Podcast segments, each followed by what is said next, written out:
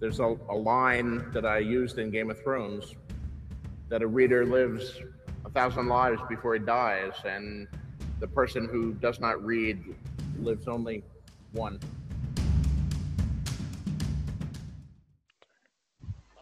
வணக்கம் மக்களே நான் உங்கள் ஜான்சினா பேசுகிறேன் கதை பேசுவோட எபிசோட் நம்பர் ஃபோர் இடையில நாங்கள் வந்து ஒரு இரண்டு ஸ்பெஷல் எபிசோடு கொடுத்துருந்தோம் ஒன்று லெட்டர்ஸ் அண்ட் அனதர் ஒன் வந்து பெரியாருக்கு ட்ரிபியூட்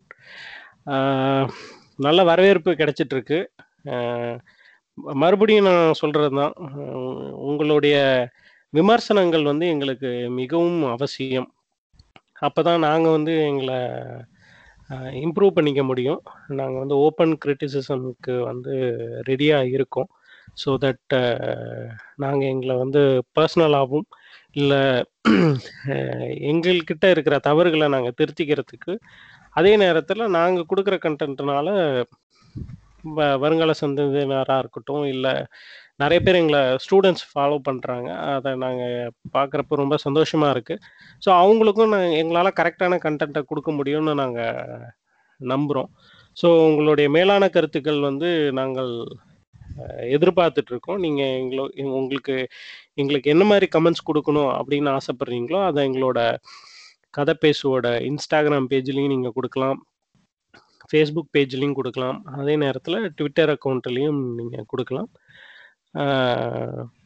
மற்றபடி உங்களுக்கு வேற ஏதாவது புத்தகங்கள் வந்து ஸ்பெசிஃபிக்காக எங் நாங்கள் படித்து சொல்லணும் அப்படின்னு எதிர்பார்த்தீங்கனாலும் தயவுசெய்து தயவு செய்து எங்களோட சோஷியல் மீடியா பேஜில் வந்து நீங்கள் கமெண்ட் கொடுங்க. நாங்கள் அதை முடிந்த வரையில் படித்து எங் நாங்கள் பேச விருப்பப்படுறோம். ஸோ இன்னைக்கு எபிசோட் நம்பர் ஃபோர் அதுக்கு போகிறதுக்கு முன்னாடி நம்ம நண்பர்களை வரவேற்றுலாம். வணக்கம் நான் மார்க் ஹென்றி.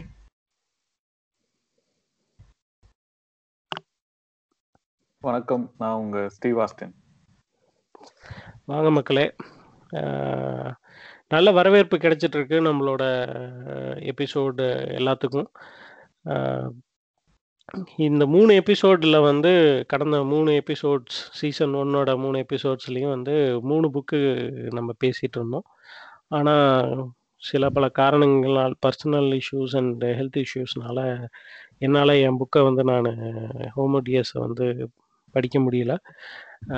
ஸோ அதே நேரத்தில் ரொம்ப லென்த்தியாக போகிறதுனால we want to cut short so இந்த எபிசோட் வந்து நம்ம ஸ்டீவ் ஆஸ்டின் வந்து அவரோட புக்கை வந்து முடிச்சிட்டாரு. ஸோ இன்னைக்கு அவரோட பகுதியை தான் நம்ம இன்னைக்கு பார்க்க போகிறோம் நம்ம மார்க் இன்ட்ரி வந்து ஆல்ரெடி அவர் வந்து காட் ஸ்பீடில் போயிட்டு இருக்காரு அதனால. அவர் வந்து புக் மேல அவரு சின்ன சின்ன புக்கா சூஸ் பண்றாருங்க. இல்ல அவருக்கு இப்ப வெயிட்டான ரெண்டு புக்கு மாட்டியிருக்கு. அதனால அவரு எப்படி பேச போறாருன்றது விழிப்பிதுங்கி இருக்காரு. நிறைய ரிசர்ச் பண்ண வேண்டிய கட்டாயத்துக்கு அவரை வந்து தள்ளப்பட்டு இருக்கிறாரு கண்டிப்பா. அந்த நான் கண்டிப்பா ஜஸ்டிஸ் பண்ணி பண்ணியே ஆகணும். மக்களுக்கு வந்துட்டு அந்த புக்கோட கண்டென்ட்டை எந்த எந்த அளவுக்கு செம்மையா அவங்க எழுதியிருக்காங்களோ அந்த அளவுக்கு செம்மையா நான் கொண்டு போகணும். அதுக்கு தான் முயற்சி பண்ணிட்டு இருக்கேன். அடுத்த. எபிசோட்ல அதை பத்தி பார்ப்போம் ஆமா. அதே மாதிரி நாங்க வந்து ரேண்டம் டாக்ஸ் கூட வந்து ஒரு எபிசோட் பண்ணியிருக்கோம். புக்ஸை பத்தி தான் அகைன் மக்கள் அதையும் கேட்டுட்டு எங்களுக்கு வந்து உங்களுடைய கருத்துக்களை வந்து எங்களுடைய சோஷியல் மீடியா பேஜில் வந்து பகிருங்கள். எபிசோடுக்குள்ளார போலாமா மக்களே? இல்லை வேற ஏதாவது உங்களுக்கு கருத்துக்கள் இல்லை ஏதாவது சொல்லணும்னு விருப்பப்பட்டா சொல்லுங்க தயவு செய்து இல்ல போலாம் எபிசோடுக்குள்ள போலாம். அப்போ அப்போ நம்ம கதைக்குள்ள போயிடலாம் அதுக்கு முன்னாடி ஒரு சின்ன இது ரெண்டு பேத்துக்கும் ஒரு குவிஸ் இப்போ நான் படிக்கிற புக்ல முன்கதை சுருக்கம் நான் சொல்லலாம்னு இருக்கேன். ஆனா நீங்களே உங்களுக்கு இப்ப ரெண்டு கேரக்டர் பேராவது உங்களுக்கு தெரியுதான்னு பார்ப்போம். அப்பதான் மக்களுக்கு கொஞ்சமாவது ஞாபகம் இருக்கான்னு தெரியும். சொல்லுங்க மரி. ஓகே வேர்ல்டு வார் டூல நடக்குதுப்பா. பாரிஸ்ல வந்து ஜெர்மன் வந்து ஆமா செயின்ட் மாலோல இருக்கும். யாரு எங்க இருக்காங்க? யாரு வந்து இப்போ மரி வந்து யாரு? வர்ணர் யாரு? மரி தான் ஃபீமேல் ப்ரோட்டகானிஸ்ட் ஸோ அவங்க வந்து பிளைண்டு அவங்க அப்பா கூட இருக்காங்க. ஸோ அவங்க அப்பா வந்து அவங்க சித்தப்பா கூட செயின்ட் மாலோவில் இருக்காரு. வர்னர் வந்து ஜெர்மன் படைகளோட செயின்ட் மாலோவுக்கு அடி எடுத்து வச்சிருக்காரு. இன்னும் அடி எடுத்து வைக்கல. ஆனா அந்த அந்த நோக்கி போயிட்டு. இருக்காரு. ஆமா. இப்போ நான் நான் இது இன்னொரு இன்னும் கொஞ்சம் கிளியரா சொல்லிடுறேன். வர்னர் வந்து எபிசோட்ல நம்ம லாஸ்ட் எபிசோட்ல நம்ம பார்த்தப்போ வர்ன் அஹ், மரியோட அப்பா வந்து அந்த ஸ்டோனுக்காக அந்த திருப்பி கூப்பிட்டுருக்காங்க மியூசியத்துக்கு வர சொல்லி. ஸோ அதுக்காக அவர் கிளம்பி போயிட்டு இருந்தாருன்னு நினைக்கிறேன். ஆமா. தொடருங்க. நான் நானும் நானும் ஒரு சின்ன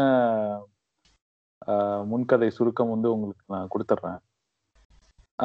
இப்போ வர்னர் வந்து ஒரு ஜெர்மன் ஜெர்மனியில வந்து ஒரு நிலக்கரி சுரங்கத்துக்கிட்ட இருக்கிற ஒரு அனாதை இல்லத்துல வளர்ற ஒரு பையன். ஆஹ், ரொம்ப சயின்ஸ்லயும் ரேடியோ எலக்ட்ரானிக்ஸ் விஷயத்துலயும் ரொம்ப ஆர்வமா இருக்கிற ஒரு பையன். தான் வாழ்க்கையை முன்னேற்றிக்கணும் அப்படிங்கிறதுக்காக ஹிட்லர் வந்து ஒரு இதை ஜாயின் அந்த அகாடமி ஒன்று கிரியேட் பண்ணி அதுக்கு இவன் ரேடியோவெல்லாம் நல்லா ஃபிக்ஸ் பண்ணவும் ஒரு கமாண்டர் மூலமா அந்த அகாடமிக்கு வாய்ப்பு கிடைச்சு அங்க போயிடுறான். இது நடக்கிற டைம் வந்து நைன்டீன் ஃபார்ட்டி ஒன் கிட்ட இது. வர்னர் வந்து அந்த அகாடமியில ஜாயின் பண்றப்போ பதினாலு வயசு. மரிக்கு வந்து அதே டைம்ல நைன்டீன் ஃபார்ட்டி ஒன்ல மரி ஃப்ரெஞ்சு அவங்க வந்து பாரிஸ்ல அப்பதான் வார் ஸ்டார்ட் ஆகுது. அந்த டைம்ல வார் ஸ்டார்ட் ஆகும்போது அங்கேருந்து கிளம்பிடுறாங்க. கிளம்பி மரி அவங்க அப்பா டேனியலோட சித்தப்பா வீட்டுக்கு செயின்ட் மாலோக்கு போயிடுறாங்க. அங்கதான் தஞ்சம் போறாங்க. அங்கதான் வந்து அவங்களுக்கு பாரிஸ்ல எல்லாமே வா வார் வந்துட்டதுனால அவங்க அங்க போயிடுறாங்க. ஒரு ஒரு டைமண்ட் ஒன்று இருக்கு. விலை மதிப்பில்லாத டைமண்ட் அதோட நாலு மா நாலு அதாவது மூணு டூப்ளிகேட் ஒன்று ஒரிஜினல் மாதிரி அவங்க அப்பா கிட்ட தான் வந்து ஒரிஜினல் இருக்கு. ஸோ இதெல்லாம் எடுத்துக்கிட்டு அவங்க செயின்ட் மாலுக்கு போயிடுறாங்க. அவங்க அந்த அவங்களோட வாழ்க்கையை இது பண்றாங்க. மரிக்கு வந்து பார்வை கிடையாது. ஆறு வயசுலயே பார்வை போயிடுச்சு. இப்போ மரிக்கு கிட்டத்தட்ட பதிமூணு பதினாலு வயசு. கிட்டத்தட்ட வர்ணரை விட ஒரு வயசு இல்லை ரெண்டு வயசு சின்னதா இருக்க மாதிரி கதை. இப்போ வர்ணர் வந்து நான் அந்த எக்ஸாம் எல்லாம் நல்லா எழுதி அந்த அகாடமியில ஜாயின் பண்ணிருக்கான் அந்த அகாடமி வந்து ரொம்ப சயின்ஸ் எலக்ட்ரானிக்ஸ் அப்புறம் இந்த வார்ஃபேர் இதுல வந்து நல்லா ட்ரெயின் பண்றாங்க. பன்னெண்டு பதிமூணு வயசு பசங்கள்ல இருந்து பதினேழு வயசு வரைக்கும்.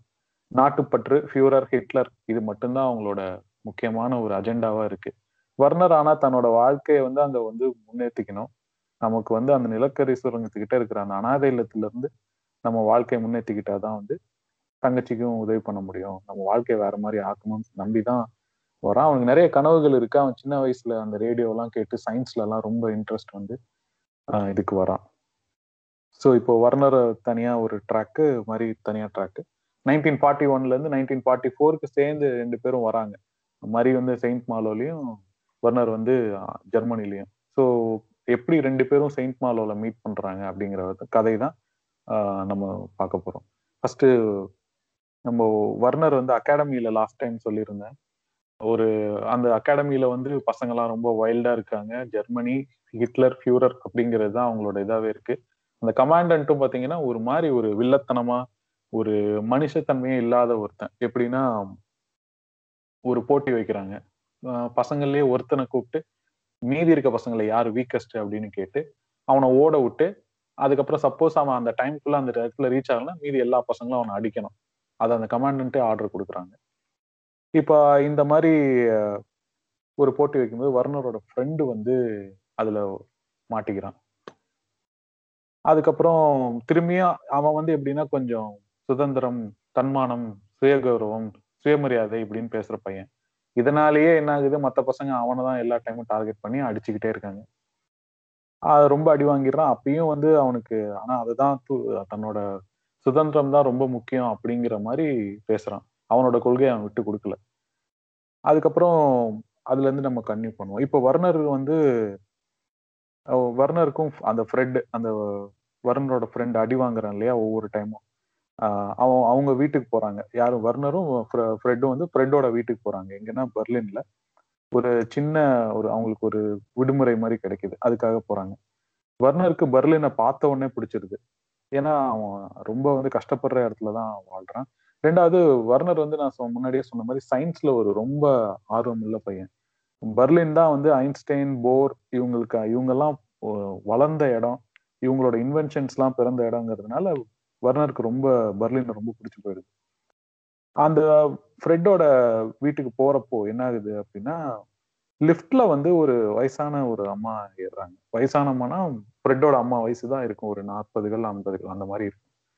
ஏறுறாங்க. அவங்க கோட்ல வந்து ஒரு சின்ன ஸ்டார் பதிச்சிருக்காங்க. அந்த ஒரு ஆறு ஃப்ளோர் ஏறுறதுக்குள்ளேயே வர்னர் ஃப்ரெட்டு அப்புறம் அந்த அம்மா மூணு பேரும் தான் லிஃப்ட்ல இருக்காங்க. அந்த அம்மாவுக்கு படப்படாங்குது இவங்க ரெண்டு பேர்த்து கண்ணையும் பார்க்க மாட்டேங்கிறாங்க. கோட் எல்லாம் ரொம்ப பிஞ்சு போயிருக்கு. அப்புறம் வந்து ரொம்ப ந நலிஞ்சு போயிருக்காங்க. கண்ணுல ஒரு உயிரே இல்லாத மாதிரி ஒரு சடலம் மாதிரி நின்றுட்டு வராங்க. இது வந்து நைன்டீன் ஃபார்ட்டி ஒன்ல நைன்டீன் ஃபார்ட்டி ஃபைவ்ல தான் நமக்கு வார் முடியுது.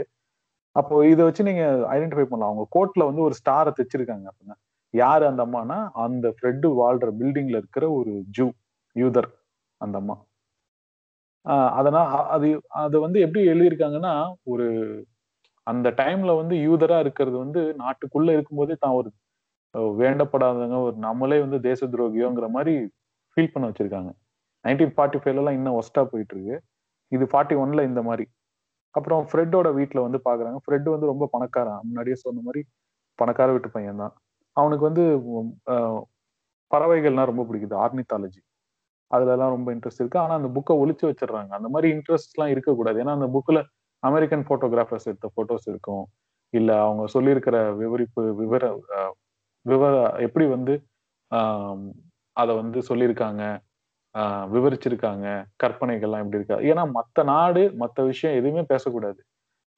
ஜெர்மனியை தவிர ஒரு கலைக்காக கூட நீங்க வேற நாட்டை எடுத்தா கூட தேச துரோகம். அதனால வந்து அவன் அவனோட புக்கை கூட மறிச்சு வீட்டுல மேல வச்சிடுறாங்க இந்த விடுமுறை முடிஞ்சு வந்து ஆஹ், இதுக்கு போறாங்க. அகாடமிக்கே திரும்பி போறாங்க. ஷெல்ஃப் ஃபோர்ட்டா அப்படிங்கிற இடத்து அகாடமி அங்கதான் போறாங்க. வர்னருக்கு அங்க ஃப்ரெண்டு வீட்டுல சாப்பிட்ட சீஸ் எல்லாம் ஞாபகம் வருது.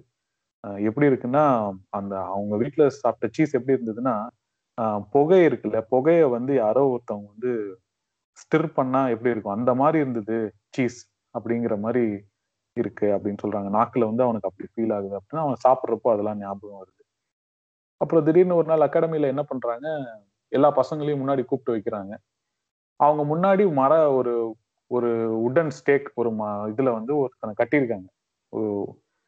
கட்டி அடிச்சு அவன் அப்படியே சட்டை கிட்ட எல்லாம் கிழிஞ்சு எல்லாம் ரத்தம்லாம் தொங்குது. அந்த ப பசங்க கிட்ட சொல்றாங்க. இவன் வந்து ஒரு பெரிய குற்றம் ஒண்ணு செஞ்சுட்டான். ஆஹ் இவன் செஞ்ச குற்றத்துக்கு வந்து மன்னிப்பே கிடையாது. இவன் வந்து ஒரு தேச துரோகி அப்படின்னு அந்த கமாண்டன்ட் சொல்றாரு. இல்ல யாருக்கும் புரியல என்னதான் தப்பு பண்ணியிருப்பான் அப்படின்னு ஒரு சில பசங்க கெஸ் பண்றாங்க. அப்புறம் தான் சொல்றாரு இவன் வந்து எந்த தைரியத்துல வந்து ஒரு லிட்டர் பாலை வந்து திருடி இருக்கான் நம்ம நாட்டுக்கான ஒரு விஷயத்த வந்து இவன் எப்படி திருடலாம் அப்படின்னு. சோ இதை வச்சே நீங்க தெரிஞ்சுக்கலாம் திருடினவன் கண்டிப்பா ஜூவா தான் இருப்பான் அப்படின்னு. அவனை கட்டி வச்சு ஆல்மோஸ்ட் உயிர் போற ஸ்டேஜுக்கு அடிச்சிருக்காங்க.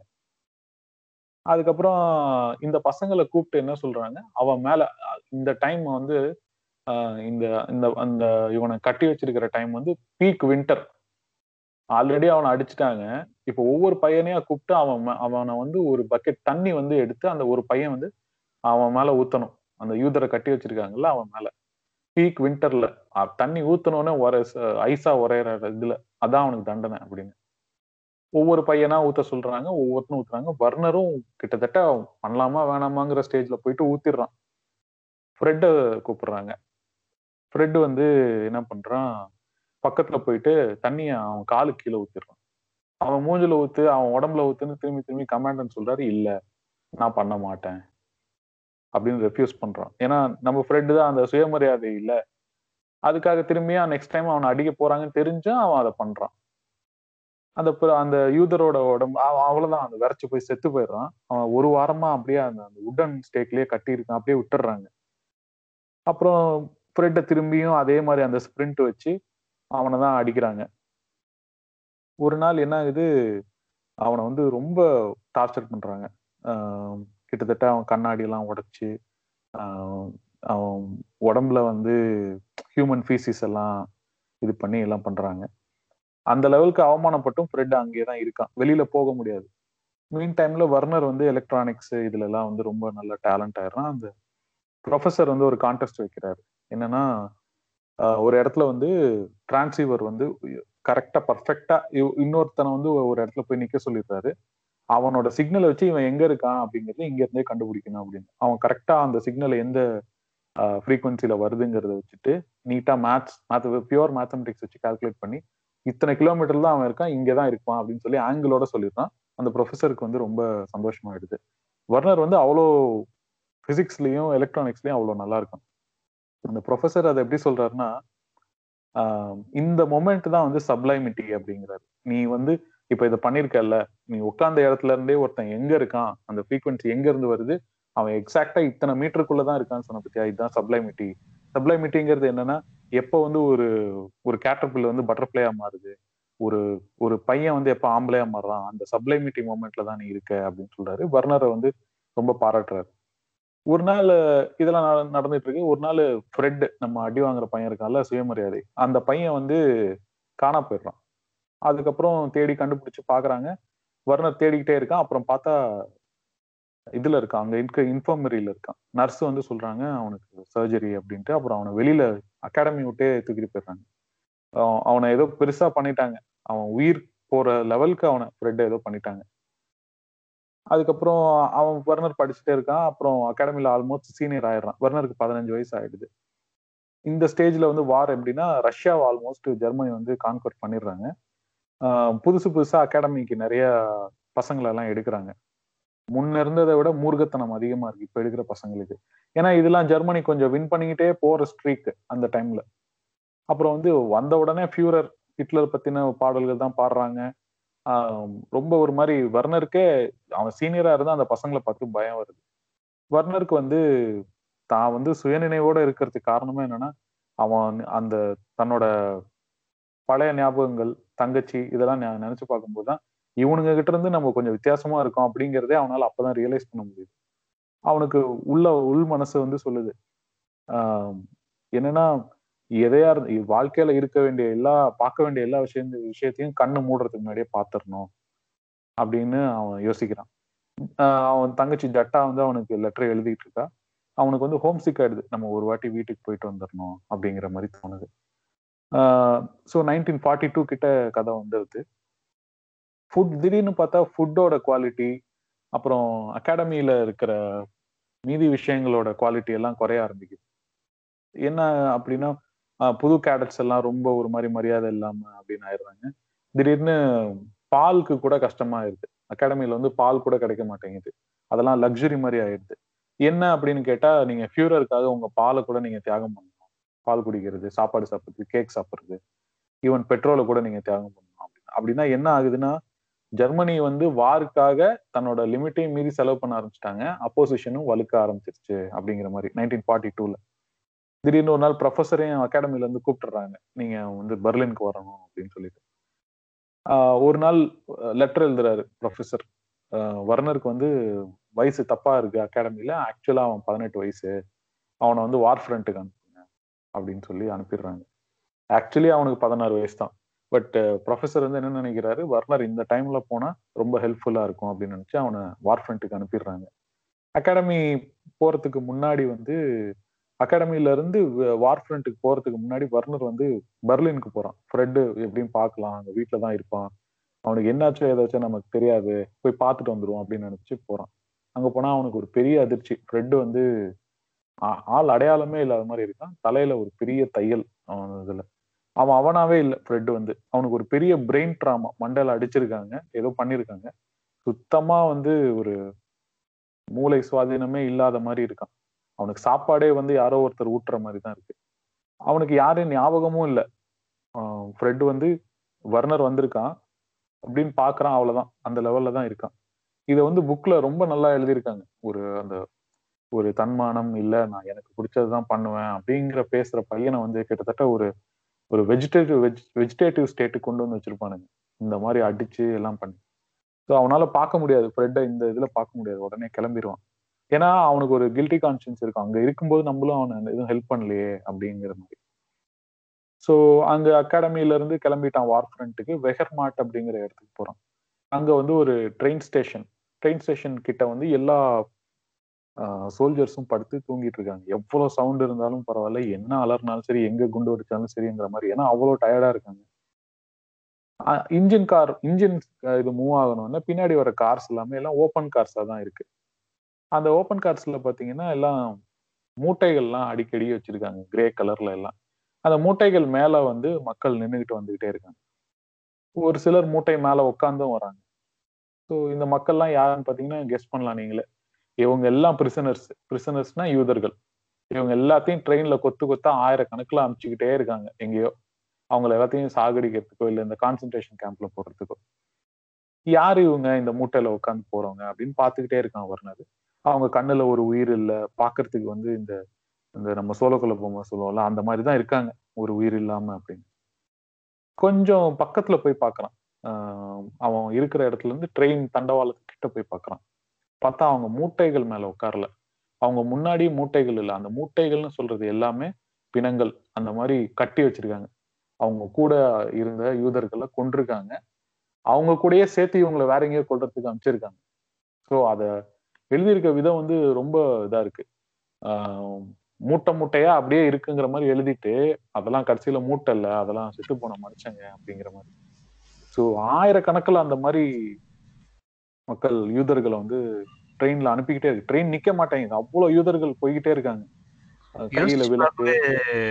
எந்த அளவுக்கு ட்ராமடைசிங்கா இருக்கும் அப்படின்ற மாதிரி தோணுது. ஸோ ஓகே மூட்டைகள்ன்றது வந்து இப்போ படிக்கிற நம்மளுக்கு இருக்கிறப்போ அந்த மூட்டைகளோட அதாவது அந்த பிணங்களோட உட்காந்துருக்கிறவன் அடுத்து அவன் நம்ம சாவ போறோம் எப்ப சாவ போறோம் எப்படி சாவ போறோன்றவனுக்கோட ட்ராமா எந்த அளவுக்குன்றது கொஞ்சம் கூட இமேஜின் கூட பண்ணி பார்க்க முடியாத அளவுக்கு பெயின் இருக்கும்னு. ஆமா. ஹாலகாஸ்ட்னு அதை பற்றி நிறையா ஆர்டிகல்ஸ் புக்ஸு வீடியோஸ் எல்லாமே இருக்கு. அதை பற்றி நம்ம ஃப்யூச்சரில் எப்பயாவது முடிஞ்சால் ஒரு வீடியோ போடுவோம் ஒரு பாட்காஸ்ட் போடுவோம். ஏன்னா அந்த ஹாலகாஸ்ட்டு தான் வந்து ஃபாசிசத்தோட எக்ஸ்ட்ரீம் எண்டு ஹாலோகாஸ்ட் ஓகே ஆமாம் அது அதை அதை ப படிக்கிறப்பையும் பார்க்குறப்பையும் வந்து நிறைய யூடியூப் வீடியோஸ் இருக்குன்னு நான் கேள்விப்பட்டிருக்கேன். அதனால நம்மளால வந்து அக்செப்டே பண்ணிக்க முடியாதான். இப்படியெல்லாம் வந்து கொடூரம் பண்ணியிருக்காங்களா அப்படின்னு. தொடருங்க. இப்போ அவங்க அந்த யூதர்கள் போறாங்க இல்லையா? அது அந்த ஆயிரக்கணக்கு அவன் கிட்டத்தட்ட ஒரு இருபது முப்பது ட்ரெயின் பாக்குறான் அந்த நைட்லயே ஒவ்வொரு ட்ரெயின்லயும் ஆயிரம் பேருன்னு வச்சிருக்காங்க. அத்தனை பேர் போயிட போறாங்க. ஆஹ் அவங்க முன்னாடி செத்து கிடக்கிறது வந்து அவங்க குடும்பத்தினரா கூட இருக்கலாம். அப்பாவோ அண்ணனோ தங்கச்சியோ யாரா வேணா இருக்கலாம். ஆனா அந்த மரண பயம்ங்கிறதுல அவங்களை தாண்டி போயிருது. அவங்களுக்கே தெரிஞ்சு போகுது. உயிருள்ள பிணங்கள் மாதிரி. நம்ம சாக தான் போறோம். ஆனா எங்க கொண்டு போய் சாகடிக்கிறானுங்கன்னு தெரியாது. அந்த மாதிரி போறாங்க.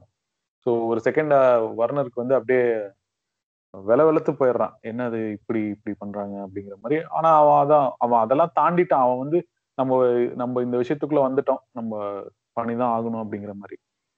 அதுக்கப்புறம் திரும்பி என்ன ஆகுது ஒரு திரும்பி வேற ஒரு குரூப்ல போடுறாங்க. ஒரு குரூ சின்ன குரூல போடுறாங்க. அந்த குரூக்கு இருக்கிற என்ன வேலை அப்படின்னா ஆஹ் எங்கெல்லாம் ரெசிஸ்டன்ஸ் அதாவது எங்கெல்லாம் இந்த போருக்கு எதிராக வந்து மக்கள் ஏதாவது டிரான்ஸ்மிஷன் பண்ணாங்களோ அந்த இடத்த கண்டுபிடிச்சு அங்க இருக்கிற ரேடியோவெல்லாம் உடைச்சிட்டு டிரான்ஸ்மிட்டர்லாம் உடைச்சிட்டு அங்க இருக்கவங்களையும் கொல்லணும். அதுக்குதான் வர்னர் வந்து ஒரு ஸ்பெஷலிஸ்ட் மாதிரி போறான். ஏன்னா அவனால எக்ஸாக்டா கண்டுபிடிக்க முடியும். அந்த குரூல வந்து வர்னர் ஒரு இன்ஜினியர் ஒரு சார்ஜென்ட் அந்த ஒரு அந்த சார்ஜென்ட் பத்தி நிறைய வருது சார்ஜென்ட் பேரு ஓக்ஹைமர்னு ஒரு பெரிய ஒரு ஜெயண்ட் மாதிரி இருப்பான். ஆனா கொஞ்சம் சாஃப்டான ஒரு பர்சன் மாதிரி. ரெண்டு டிரைவர் இவங்கெல்லாம் தான் வந்து அந்த எங்கெல்லாம் ஹிட்லருக்கு எதிராகவோ இல்லை இந்த வாருக்கு எதிராகவோ மக்கள் ரேடியோ டிரான்ஸ்மிஷன் பண்றாங்களோ அங்கெல்லாம் போய் கண்டுபிடிச்சு அவங்களெல்லாம் கொல்லணும். யுக்ரைன் கிட்ட ஒரு ரஷ்யன் டிரான்ஸ்மிஷனை கண்டுபிடிக்கிறாங்க. வர்ணர் அதை வந்து எக்ஸாக்ட் லொக்கேஷனை பின் பாயிண்ட் பண்றான். ஓகேமர் அவங்க சார்ஜென்ட் இருக்கனால அவனும் மற்றவங்களும் போயிட்டு அந்த இடத்த வந்து அந்த இடத்துல இருக்கவங்க எல்லாத்தையும் கொண்டுடுறாங்க அந்த அந்த கொன்ன உடனே அந்த இடத்துல இருக்கிற டிஸ்கிரிப்ஷன் ரொம்ப அழகா போட்டிருக்காங்க. ரொம்ப நல்லா இருக்கு. ஒரு லைன் மட்டும் நான் சொல்றேன். ரத்தம் வந்து மெழுகு மாதிரி உடனே உறைஞ்சு போகுது. உறைஞ்ச உடனே கருப்பாயிடுது அப்படிங்கிற மாதிரி எழுதியிருக்காங்க. நல்லா இந்த இடத்துல இருக்கிற டிஸ்கிரிப்ஷன் ரொம்ப நல்லா இருக்கு. அப்புறம் அவங்க இந்த மாதிரி டிரான்ஸ்மிஷன் இருக்கிற இடத்த எல்லாம் கண்டுபிடிச்சு கண்டுபிடிச்சு வர்னர் கரெக்டாக அவங்க சொல்றாங்க. அங்கே போய் இருக்கிறவங்களை கொண்டு வர்றாங்க. வர்னருக்கு ஒரு கட்டத்தில் வந்து மற்றவங்களை கொல்றதுக்கு நம்ம தான் காரணமா இருக்கிறோங்கிற மாதிரி ஒரு குற்ற உணர்ச்சியே வந்துருது. அந்த திரும்பியும் அந்த ஓப்பல் ட்ரக் அவங்க போறது ஒரு ஓப்பல் ட்ரக் அதுலயே எல்லாத்தையுமே பண்ணிக்கிட்டே இருக்காங்க ஒவ்வொரு வாட்டியும். ஆனா வார் ஃப்ரண்ட்ல எல்லாத்தையும் கொல்றதை விட தான் அட்லீஸ்ட் எங்க இருக்கிற லொகேஷன் இருக்கிற மட்டும் தான் சொல்றேன் அட்லீஸ்ட் கொள்றதே கொஞ்சம் கிளீனாவது பண்றேன்னு தன்னையே தானே இது பண்ணிக்கிறான். சமாதானப்படுத்திக்கிறான். ஆல்மோஸ்ட் நைன்டீன் ஃபார்ட்டி த்ரீ ஆயிடுது.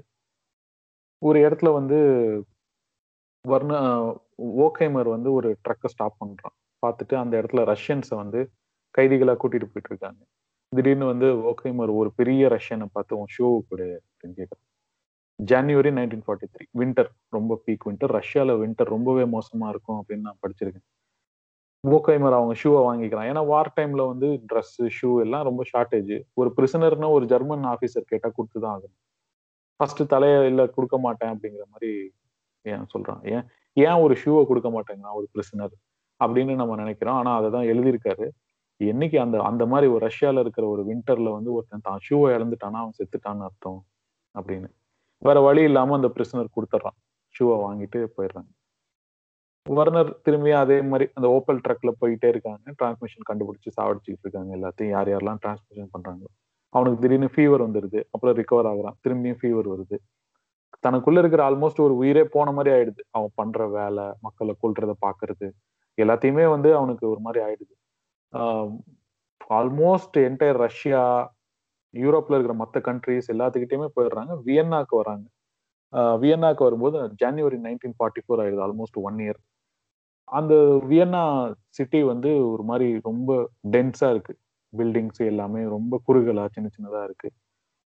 ஒரு இடத்துல போய் எங்கேயோ ஒரு டிரான்ஸ்மிஷன் கேட்குதுன்னா அந்த இடத்துல வண்டியை நிறுத்திட்டு அந்த ட்ரக்கை ஓப்பல் ட்ரக்கை நிறுத்திட்டு கேட்குறாங்க பார்க்கும்போது அந்த இடத்துல இருந்து கொஞ்சம் தூரத்துல வந்து ஒரு கிரவுண்டு அதுல வந்து ஒரு அம்மாவும் குழந்தையும் விளையாடிட்டு இருக்காங்க. ஒரு பெண் குழந்தையும். அந்த அம்மா வந்து ஊஞ்சல்ல அந்த பொன் குழந்தை இருக்கு. அதை வந்து தள்ளி விட்டு விளையாடிட்டு இருக்காங்க. ஸோ இவனுக்கு ஆல் ஆஃப் அ சடன் ஜட்டா பத்தின ஞாபகங்கள் வந்துருது. தங்கச்சியை பத்தின ஞாபகம் வந்துருது. அப்புறம் ஒரு செகண்ட் யோசிச்சு பார்க்குறான் இந்த விளையாட்டு அப்புறம் இந்த ஆர்ட் இதெல்லாம் மக்கள் வந்து இத்தனை நாளைக்கு முன்னாடி இதெல்லாம் நடக்கும்னு தெரிஞ்சு தெரியாம இத்தனை நாளைக்கு முன்னாடி இதெல்லாம் கிரியேட் பண்ணியிருக்காங்க. இவங்க வாழ்ந்த வாழ்க்கையே போய். எல்லாம் இப்படி ஒரே ஒரு வருஷத்துலயோ இல்ல ரெண்டு வருஷத்துலயோ எல்லாம் அழிஞ்சு போகும் தெரிஞ்சு மக்கள் வந்து முட்டாள்களா இருந்திருக்காங்க. கண்ணு முன்னாடி இத்தனையுமே எல்லாம் அழிஞ்சுக்கிட்டே வருது. நினைவுகள்ல இருந்து சந்தோஷத்துல இருந்து எல்லாமே ஒரே ஒரு வருஷம் ரெண்டு வருஷத்துல டக்குன்னு இந்த பர்சனுக்கு அடுத்த செகண்ட் சாவு வருமானே தெரியாது. அதுக்கு முன்னாடி வாழ்க்கையில அவன் வந்து தனக்கு நடந்த என்கேஜ்மெண்ட்டு தனக்கு இருந்த பார்ட்டிஸ் எல்லாத்தையும் ஒரு பாயிண்ட்லெஸ்ஸான லைஃப் தான் நம்ம வாழ்ந்திருக்கோம் அப்படிங்கிற மாதிரி நினச்சிக்கிட்டு இருக்கான். அதுக்கப்புறம் இவங்க அந்த டிரான்ஸ்மிஷன் வியன்னால் இருக்கிற டிரான்ஸ்மிஷன் அந்த ஏரியால எங்க இருக்குன்னு கண்டுபிடிச்சு போயிடுறாங்க. அந்த வீட்டில் பார்த்தா ரேடியோலாம் இல்லை. அவன் அவன் ஆண்டனான்னு நினச்சது வந்து வெறும் பைப்பு தான். வர்னர் கூட வந்திருக்க ஒரு காம்ரேட் திடீர்னு ஒரு ரூமை திறக்கிறான். அந்த ரூம்ல திடீர்னு துப்பாக்கி வெடிக்குது சவுண்டு கேட்குது வர்னர் உள்ள போய் பார்க்குறான். பார்த்தா ஒரு பொண்ணு ஒரு அம்மா இறந்து கிடக்குது. ஒரு கபோர்டுக்குள்ள வந்து ஒரு சின்ன பெண் குழந்தை வந்து தலையில வந்து சுட்டிருக்கான் அந்த வர்னரோட காம்ரேட் அப்படியே நெத்தியில வந்து ஓட்ட போட்ட மாதிரி சுட்டிருக்கான். அது யாருன்னு பார்த்தா அந்த கிரவுண்ட்ல முன்னாடி ஜஸ்ட் ஒரு ரெண்டு மணி நேரத்துக்கு முன்னாடி அவங்க பார்த்தாங்க. அவன் சுட்டவன் வந்து அந்த வர்னரோட காம்ரேட் வெளியில வந்து அவனுக்கு ரொம்ப ஏன் ஒளியணும் இல்ல என்னை பார்த்தோன்னே ஏன் பதறணும்? நானும் பதட்டத்துல தான் சுட்டேன். அவன் இத்தனையும் சொல்ல மாட்டேங்கிறான். ரைட்டர் தான் எழுதுறாரு. வர்னருக்கு ஆல்மோஸ்ட் அவன் அவனோட மனசாட்சி ஆல்மோஸ்ட் அவன்கிட்ட இல்ல. அவன் மனுஷனாவே இல்லைன்னு அவன் முடிவு பண்ணிடுறான். இந்த இன்சிடென்ட்டுக்கு அப்புறம் அவன் கிட்டத்தட்ட வாழ்க்கை மேல இருக்க வாழணுங்கிற ஆசையா அவனுக்கு போயிடுது. ரெண்டு மணி நேரத்துக்கு முன்னாடி அழகா பாத்துக்கிட்டு இருந்த அம்மாவும் குழந்தையும் இப்போ உயிரோடு இல்லை. அதுக்கு காரணம் இவன் அப்படிங்கிறது. ஸோ இந்த மாதிரி ஆயிடுது. அதுக்கப்புறம் அவனுக்கு வந்து அப்படியே உலகமே வந்து ஒரு பெரிய ஸ்பைரல் கடல்ல உள்ள போற ஒரு ஒரு என்ன சொல்லுவாங்க ஒரு மாதிரி சூறாவளிக்குள்ள கீழே போற மாதிரி ஒரு வாழ்க்கை வந்து போற மாதிரி நினைக்கிறான். இது வர்னர் வந்து nineteen January nineteen forty four வரைக்கும். ஸோ மரியோட வாழ்க்கை நைன்டீன் ஃபார்ட்டி ஒன்ல இருந்து செயின்ட் மாலோல அவங்க அப்பா வந்து அரெஸ்ட் பண்ணிடுறாங்க. அந்த பர்ஃப்யூமர் வந்து இந்த பில்டிங்ஸ் எல்லாம் மெஷர் பண்ணிட்டு இருக்கான்னு சொல்லி பிரெஞ்சு அதிகாரிங்க கிட்ட போட்டு கொடுத்தோன்னே அவங்க அரெஸ்ட் பண்ணிடுறாங்க. ஸோ டேனியல் அதாவது மரியோ அப்பா இருபது நாள் போனதுக்கு அப்புறம் இருபது நாள் ஆச்சு. ஆனா லெட்டர் கிட்டர் எதுவுமே இல்லை. அரெஸ்ட் பண்ணது கூட அவங்களுக்கு தெரியல. இந்த மாதிரி அரெஸ்ட் பண்ணிட்டாங்க அப்படின்னு. மரிக்கு வந்து அவங்க அப்பாவை பிரிஞ்சது தாங்க முடியல. சாப்பிட மாட்டேங்கிறா குளிக்க மாட்டேங்கிறா. எதுலையுமே ஒரு ஒரு ஒரு வாழ்க்கை மேல இருக்கிற இன்ட்ரெஸ்டே போயிடுது. ஏன்டா நமக்கு பார்வை இல்லாம போச்சு? இந்த மாதிரி ஒரு காலத்துல வந்து நமக்கு பார்வை இல்லாம இருக்கு. நாம ஏன் பிறந்தோம் அப்படிங்கிற மாதிரி எல்லாம் யோசிக்கிறான். அப்பா மேல ரொம்ப கோவம் வருது. என்ன இப்படி தனியா இங்க விட்டுட்டு போயிட்டீங்களே அப்படின்னு. எல்லாத்து மேலயும் கோவப்படுறாங்க. இமேஜின் பண்ணி பார்க்க முடியும். பார்வையை இழந்துட்டாங்க. தான் வாழ்ந்த ஊரை விட்டும் வந்தாச்சு. இப்ப இருக்கிற இடம் புதுசு. திடீர்னு அப்பாவும் காணாம போயிடுறாரு. ஒரு பதின பன்னெண்டு பதிமூணு வயசு பொண்ணுக்கு வந்து திடீர்னு வாழ்க்கை ஆல்ரெடி பார்வை இல்லைங்கிறதே ஒரு மாதிரி இருக்கும். திடீர்னு இந்த மாதிரி இருக்கும்போது வாழ்க்கையை நரகமான மாதிரி ஃபீல் பண்றாங்க. அப்புறம் ஆல்மோஸ்ட் முப்பது நாள் ஆயிடுது. அந்த வீட்டில் இருக்கிற மேடம் மேனக்னு சொல்லிட்டு ஒரு மெய்டு யாருன்னா மாதிரி அவங்க தாத்தா இருக்கிற வீட்டில் ஒரு மெய்டு அவங்க வந்து கிட்டத்தட்ட அவங்க தாத்தாவோடவே பத்து வயசு மூத்தவங்க. அவங்க தான் வந்து மரிக்கு வந்து வா நம்ம வெளியில போலாம்னு சொல்லி கடலுக்கு கூட்டிட்டு போறாங்க. மரி வந்து அது வரைக்கும் கடலை பார்த்ததே இல்லை. ரொம்ப எக்ஸைட் ஆயிடுறா. பீச் வந்து அப்படியே ஒரு கடல் மணல் வந்து சில்க் மாதிரி ஃபீல் பண்றான் அதுக்கப்புறம் ஓகே முப்பது நாள் கழிச்சு கிட்டத்தட்ட அப்பதான் வாழ்க்கை வந்து திரும்பி ஓகே நமக்கு இங்க ஒரு வாழ்க்கை இருக்கு அப்படிங்கிற மாதிரி நினைக்கிறேன்.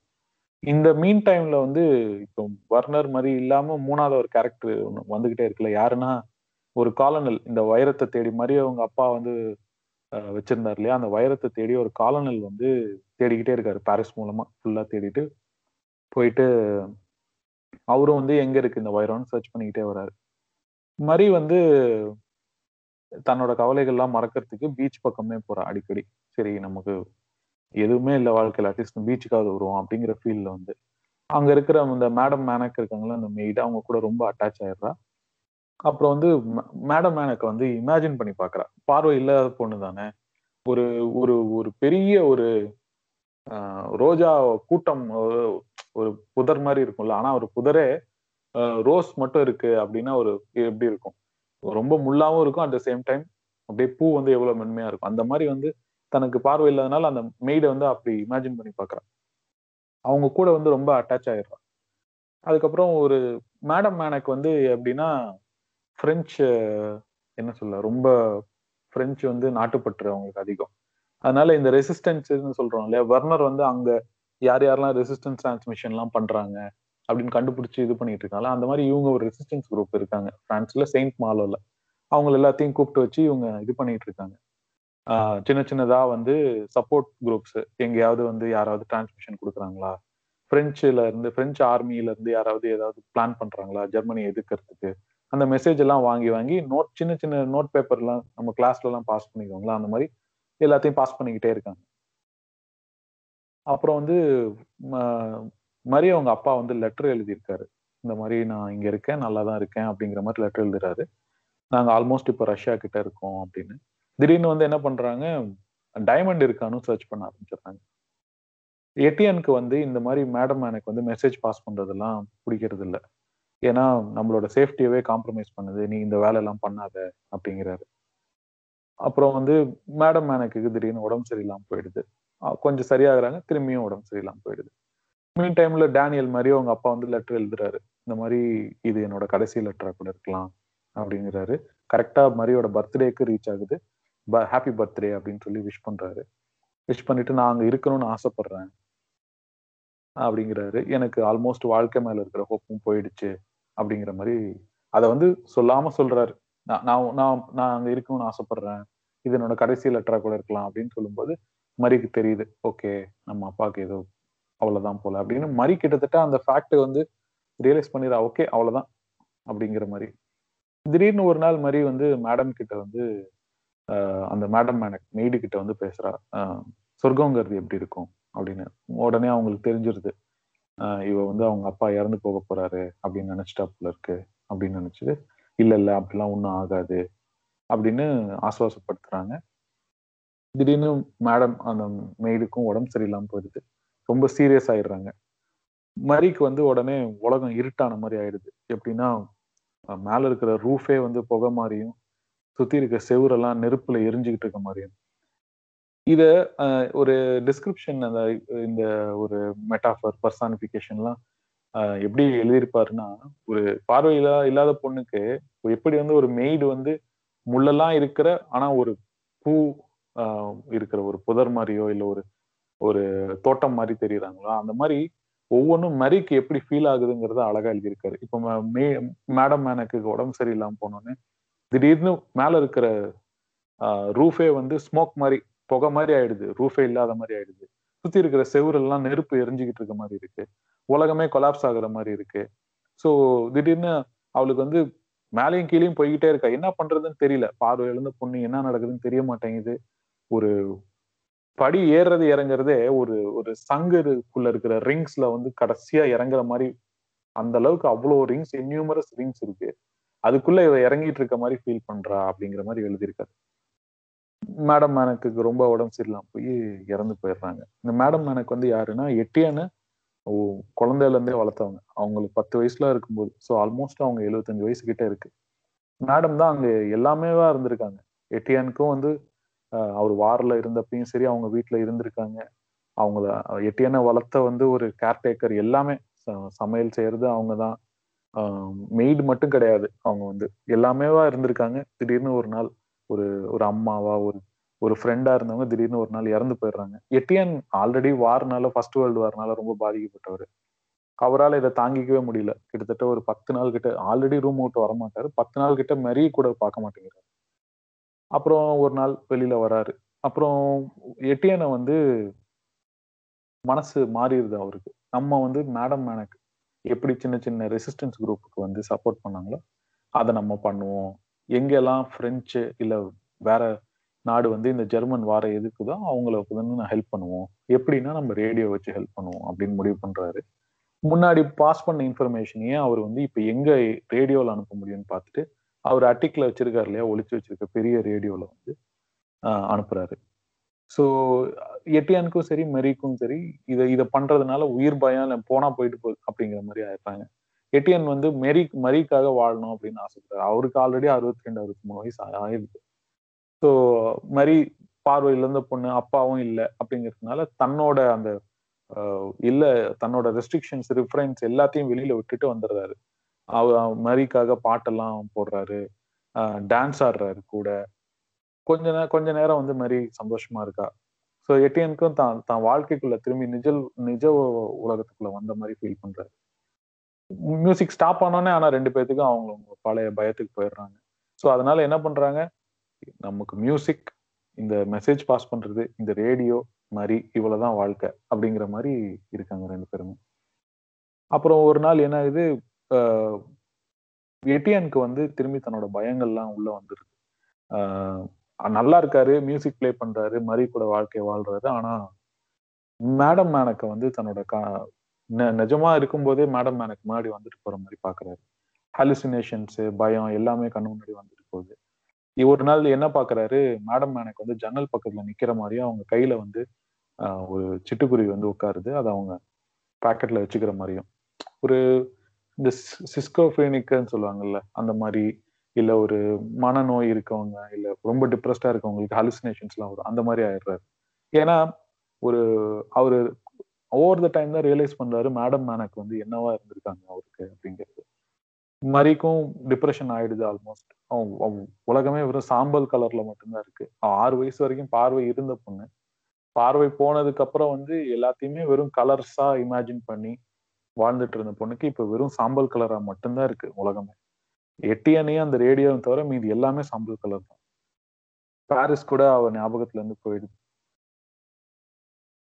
அவங்களுக்கு எட்டியனுக்கும் மெரிக்கும் வந்து ஜெர்மன் சோல்ஜர்ஸ் வந்து ரிட்ரீட் பண்றாங்க அப்படிங்கிற நியூஸ்லாம் வருது. ஸோ நைன்டீன் ஃபார்ட்டி த்ரீ கிட்ட ஆயிடுச்சு. ஜெர்மன்ஸ் வந்து வார்ல தோத்துக்கிட்டு இருக்காங்க. இட்டாலி கூட இட்டாலியில இருந்து கூட திரும்பி ஜெர்மனிக்கு ஏன்னா இட்டாலி அவங்களுக்கு சப்போர்ட் இல்லையா? அவங்க அவங்களோட ஆலி நேஷன் அவங்க ஊர்ல இருந்துமே கூட ஜெர்மனி ரிட்ரீ ரிட்ரீட் ஆயிட்டு இருக்காங்க அப்படின்னு சொல்லிட்டு நியூஸ்லாம் வருது.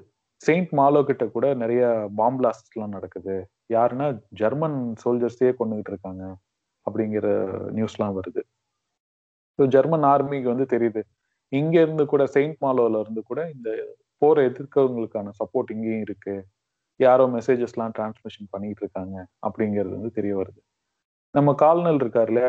டைமண்ட் சர்ச் பண்றவர். அவருக்கு வந்து ப்ராஸ்டேட் கேன்சர் அப்படின்னு சொல்லி டயக்னாஸ் பண்ணிடுறாங்க.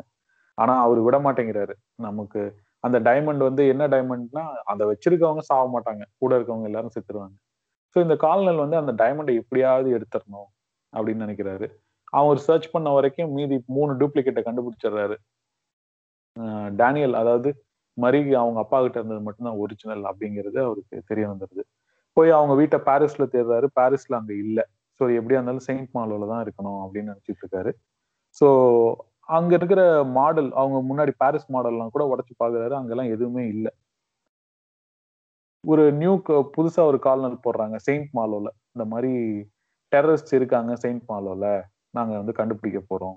எங்களுக்கு கண்டுபிடிக்கிறதுக்கு வந்து ஹெல்ப் வேணும் அப்படின்னு கேட்காங்க ஸோ ஆல்மோஸ்ட் ஸ்டோரியோட இதுக்கு வந்துட்டோம். அவன் வந்து வர்னர் வந்து எங்கெல்லாம் ரெசிஸ்டன்ஸோட டிரான்ஸ்மிஷன் இருக்கோ அதெல்லாம் கண்டுபிடிச்சு அவங்கள அந்த இடத்துல போய் ஜெர்மன் ஆர்மி கொள்றாங்க செயின்ட் மாலோல இருந்து ஒரு கால்நல் அனுப்புறாரு.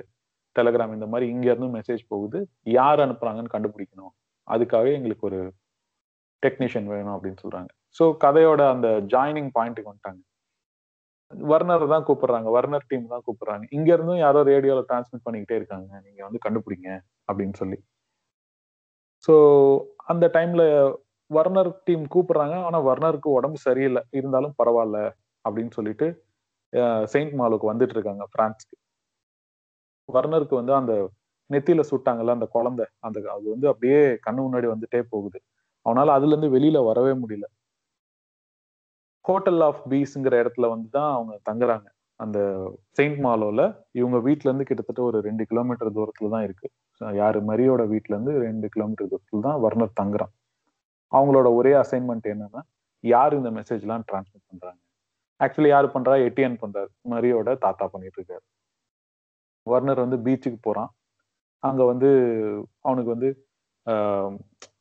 வாழ்க்கை அவனும் அப்பதான் பீச்சை பார்க்கறான். ஸோ நினைக்கிறான் இப்படியும் ஒன்று இருக்கா? அப்படின்னு நினைக்கிறான். ரொம்ப கேர்லெஸ்ஸா இருக்கான்.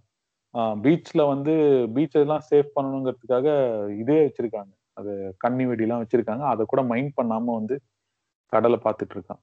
அவனுக்கு வந்து கடல் பத்தி ஜட்டாக்கு எழுதணும் அப்படின்னு நினைக்கிறான். கடல் ஒவ்வொரு டைம்லயும் ஒவ்வொரு கலர்ல இருக்கும். மார்னிங்ல சில்வர் கலர்ல இருக்கும். மதியத்துல வந்து பச்சை கலர்ல இருக்கு. லேட் நைட்ல ஊதா கலர்லயும் இருக்கு. சில சமயங்கள் ரெட் கலர்லயும் இருக்கு. பறவைகள்லாம் மேல பறந்துட்டே இருக்கு அப்படின்னு சொல்லி இதெல்லாம் நினைச்சு பாக்குறான் ஜட்டாக்கு எழுதணும் அப்படின்னு நினைக்கிறான். அவனோட அசைன்மெண்ட் எப்படியாவது அந்த எட்டியன் தான். எட்டியனோட ரேடியோ எங்க இருக்கு? அந்த வீடு எங்க இருக்குன்னு கண்டுபிடிக்கணும். ஸோ என்ன பண்றான்? அந்த டிரான்ஸ்ஃபீவரை வந்து கேட்க ஆரம்பிச்சிடறான். மெசேஜ் பாஸ் பண்றாங்க. ஆனா பாஸ் பண்றதுக்கு நடுவுல அப்பப்போ வந்து மியூசிக் பிளே பண்றாங்க. உடனே வர்னருக்கு வந்து ஞாபகம் வந்துருது. இந்த மியூசிக் யார் பிளே பண்ணா அப்படின்னு. நான் முன்னாடியே சொல்லியிருந்தேன் போன எபிசோட்ல வர்னர் வந்து இந்த ரேடியோவெல்லாம் கேட்டுதான் அவனுக்கு சயின்ஸ் மேலேயே இன்ட்ரெஸ்ட் வந்திருக்கும். இந்த சாங்ஸ் பியானோ இதெல்லாம் அப்படின்னு. உடனே இந்த வர்னருக்கும் உள்ள லிங்க்கும் வந்து ஆல்ரெடி சொல்லியிருந்தீங்க. எட்டியன் வந்து எட்டியனோட ரேடியோ ஸ்டேஷன் எட்டியன் அண்ட் அவங்க பிரதரோட ரேடியோ ஸ்டேஷன் கேட்டு தான் வந்து வர்னர் சின்ன வயசுல வளர்ந்துருப்பான் அப்படின்னு சொல்லி. ஆமா. சோ இது யாரோ டெரரிஸ்ட் தான் டிரான்ஸ்மிஷன் பண்ணிட்டு இருக்காங்க அப்படின்னு நினைக்கும் போது பார்த்தா அந்த அந்த டெரரிஸ்ட் ஃப்ரீக்வன்சில இருந்து மியூசிக் பியானோ எல்லாம் வருது. பாட்டு எல்லாமே வருது. உடனே அவன் பத்து வயசுல இருந்த ஞாபகங்கள்லாம் அவனுக்கு வந்துருது. உடனே அப்படியே அவனுக்கு ஹார்ட்லாம் துடிக்க ஆரம்பிச்சிருது. பழைய ஞாபகம் வந்துருது. ஒரு சந்தோஷமா அதே சமயம் சோகமான ஒரு ஃபீலிங்லாம் வந்துருது. குழந்தை பருவமும் ஞாபகம் வருது. ஆனா அது இங்கதான் இருக்கு. அன்னைக்கு அவனுக்கு தெரியாது. ஒரு பிரெஞ்ச்மேன் பேசுறான் எங்க இருந்து பேசுறான் யாரு பிளே பண்றான்னு தெரியாது. ஆனா அவன் இப்போ ஜஸ்ட் கொஞ்சம் தூரத்துல தான் இப்படி இருக்கான் அப்படிங்கிறது அவனுக்கு ரொம்ப த்ரில்லிங்காகவும் இருக்கு அட் த சேம் டைம் அவனோட சார்ஜென்ட்டுக்கு வந்து இது எப்படியாவது தெரிஞ்சிருமோ அப்படின்னு பயப்படுறான். இது இவங்க இடத்த லொக்கேஷனை சொல்லிட்டா கரெக்டா அங்க கொண்டு போய் கண்டுபிடிச்சு எட்டியான் மாதிரி எல்லாத்தையுமே கொண்டுருவாங்க. ஆனா இவனுக்கு வந்து ஆஹ் மரிய பத்தி எல்லாம் தெரியாது. அங்க இந்த இடத்துல ரேடியோ இருக்கு. நம்ம சின்ன வயசுல கேட்ட ரேடியோ இதுதான் அப்படின்னு நினைக்கிறான். இவ்வளவு நாள் வாரில் பார்த்த விஷயங்கள் அவன் அனுபவிச்ச எல்லா கஷ்டங்களையும் இது பண்ணிட்டு அவனுக்கு ஆறுதலா இருக்கிறது இந்த ஃப்ரீக்குவன்சி மட்டும்தான். தான் எதையுமே கேட்கல அப்படிங்கிற மாதிரியே தன்னோட சார்ஜென்ட் ஓக்கைமர் கிட்ட சொல்றான். ஓக்கைமரும் வந்து கண்டுக்கிறது இல்லை. அவன் ஆல்ரெடி தெரிஞ்சு சரி ஏதோ காரணத்தினால வர்ணர் மறைக்கிறான் அப்படிங்கிற மாதிரி நினைச்சிட்டு விட்டுறாங்க. கிட்டத்தட்ட இது வந்து ஒரு தேச துரோகம் தான் அவன் வந்து டிரான்ஸ்மிஷன் போயிட்டு இருக்கு பிரான்ஸ்ல இருந்து ஆனா ஜெர்மன் சோல்ஜரா இவன் தன்னோட கடமையை செய்யல. தேச துரோகம் தான் பண்றான்னு அவனுக்கே தெரியுது. ஒரு நாள் என்ன ஆகுது? யாருக்கு இவங்களோட டீம் யாருக்குமே தெரியாம வர்னர் வந்து அவங்களோட டீம் யாருக்கிட்டையுமே சொல்லாம இவனுக்கு தான் எக்ஸாக்டா பின் பாயிண்ட் பண்ணிடுவான்ல லொக்கேஷனை லொக்கேஷனை கண்டுபிடிச்சிட்டு கரெக்டா எட்டியனோட வீட்டுக்கு முன்னாடி போய் நிற்கிறான் டோரை தட்டலாமா அப்படின்னு யோசிச்சுட்டே இருக்கான். தட்டுனா யார் வருவாங்க? வந்துட்டு நம்ம யூனிஃபார்மை பார்த்துட்டு அவனும் பயந்துருவான். என்ன பண்றது? ஆனா நமக்கு என்ன இன்ட்ரெஸ்ட் அவன் என்ன ப்ளே பண்றான்? என்ன மியூசிக் ப்ளே பண்றான்? எப்படி உங்களுக்கு இந்த விஷயம்லாம் கிடைச்சது? அப்படிலாம் பேசணும்னு தான் நான் நினைக்கிறேன். ஆனா வந்து அவன் என்ன பார்த்தோன்னே பயந்துருவான். நானும் எதுவும் பண்ண முடியாது அப்படின்னு நினைச்சிட்டு கதை சரி எதுக்கும் கதவை தட்டிடலாம் அப்படின்னு சொல்லி கதவை கரெக்டா தட்ட போறான் கதை ஓப்பன் ஆயிடுது. கதை ஓப்பன் ஆன உள்ள இருந்து ஒரு பொண்ணு வருது. முகம் ஃபுல்லா அதுக்கு வந்து சின்ன சின்ன பருக்கள்லாம் இருக்கு. அந்த பொண்ணை பார்த்தோன்னே அவனுக்கு வந்து இதயமே வந்து ஒரு மாதிரி ட்விஸ்ட் ஆன மாதிரி ஆயிடுது. ஜஸ்ட் கிட்டத்தட்ட ஆல்மோஸ்ட் அவன் முகத்துக்கிட்ட வந்துட்டான் வந்தோடனே பாக்குறான் என்னது இது? நம்ம கிட்ட இந்த பொண்ணு வந்துருச்சு அப்படின்னு. நம்மளை பா பார்த்துச்சா இல்லையா அப்படின்னு. அப்பதான் தெரியுது அது கேன் வச்சிருக்க அதாவது அந்த பார்வை இல்லாதவங்க வச்சிருக்க அந்த கைத்தடி இருக்கும் இல்லையா அதை பாக்குறான். ஓ இந்த பொண்ணுக்கு வந்து கண்ணு தெரியல அப்படின்னு நினைக்கிறான். அப்படி கரெக்டா அப்படின்னு கொஞ்சமா நவுறான். அந்த பொண்ணு அவனை கிராஸ் பண்ணி போயிடுது. ஒரு அனிச்சை செயலா அவனால கண்ட்ரோல் பண்ண முடியல. அந்த பொண்ணை பாக்குறான் அவன் இதயம் துடிக்குது அவன் அவன் மைண்டே ஒரு மாதிரி ஆயிடுது. அந்த பொண்ணு நடந்து போகும்போது தன்னையே அறியாம அந்த பொண்ணை ஃபாலோ பண்ண ஆரம்பிச்சிடறான். அந்த பொண்ணு கிட்டத்தட்ட கொஞ்சம் தூரம் போய் ஒரு பேக்கரி கிட்ட போயிடுது அந்த பொண்ணை உள்ள ஃபாலோ பண்ணி போக முடியாதுங்கிறதுக்காக கொஞ்சம் வெளியில நின்றுட்டான் ஒரு லோஃப் ஆஃப் பிரெட்டை வாங்கிட்டு அந்த பொண்ணு திரும்பி வெளியில வரும்போது இவன் அங்கதான் இருக்கான். அதே டைம் அதே மாதிரி தான் கிட்ட வரும்போது அவனுக்கு வில வளர்த்து போயிடுது. நான் நடுங்க ஆரம்பிச்சிடுறான். அப்படியே வந்து உடம்புலாம் வேர்க்க ஆரம்பிச்சிருச்சு. எவ்வளோ க்ளோஸா வந்துட்டா அப்படின்னா அவ மூஞ்சில இருக்க பற்களை கிட்டத்தட்ட அவனால எண்ண முடியும். அந்த அளவுக்கு க்ளோஸா வந்துட்டா. ஆஹ் இந்த இடத்த வந்து ரொம்ப அழகா எழுதியிருப்பாங்க. வர்ணர் வந்து மரிய பாக்குறான் மரியனால வர்ணரை பார்க்க முடியாது. வர்ணருக்கு பார்த்த உடனே அந்த பொண்ணு மேல ஒரு ஈர்ப்பு ஒரு அட்ராக்ஷன் கிட்டத்தட்ட லவ்னு கூட சொல்லலாம். அந்த மாதிரி. ஆஹ் வெளியில பேக்கரியில இருந்து வெளியில வந்த உடனேவே தன்னை கிராஸ் பண்ணி வர்ணரை கிராஸ் பண்ணி போறா. அப்படி முன்னாடி நடக்கும்போது அந்த மிஸ்ட் ஃபுல்லா இருக்கு. அந்த மிஸ்ட்ல மறைஞ்சு போயிடுறா. ஸோ வர்ணருக்கு வந்து இதை எப்படி மைண்ட் வந்து அவனுக்கு எப்படி ப்ராசஸ் பண்றதுனே தெரியல. மரி வந்து நேரா வீட்டுக்கு போகாம ஒரு கிராட்டோன்னு ஒரு இடத்துக்கு போறா. கடலுக்கு வெளியில வந்து ஒரு கடல் பக்கத்துல வந்து ஒரு இடம் இருக்கு. எப்படின்னா பேக் வாட்டர்ஸ் மாதிரி. உள்ள வந்து போலாம். பில்டிங் மாதிரி இருக்கு.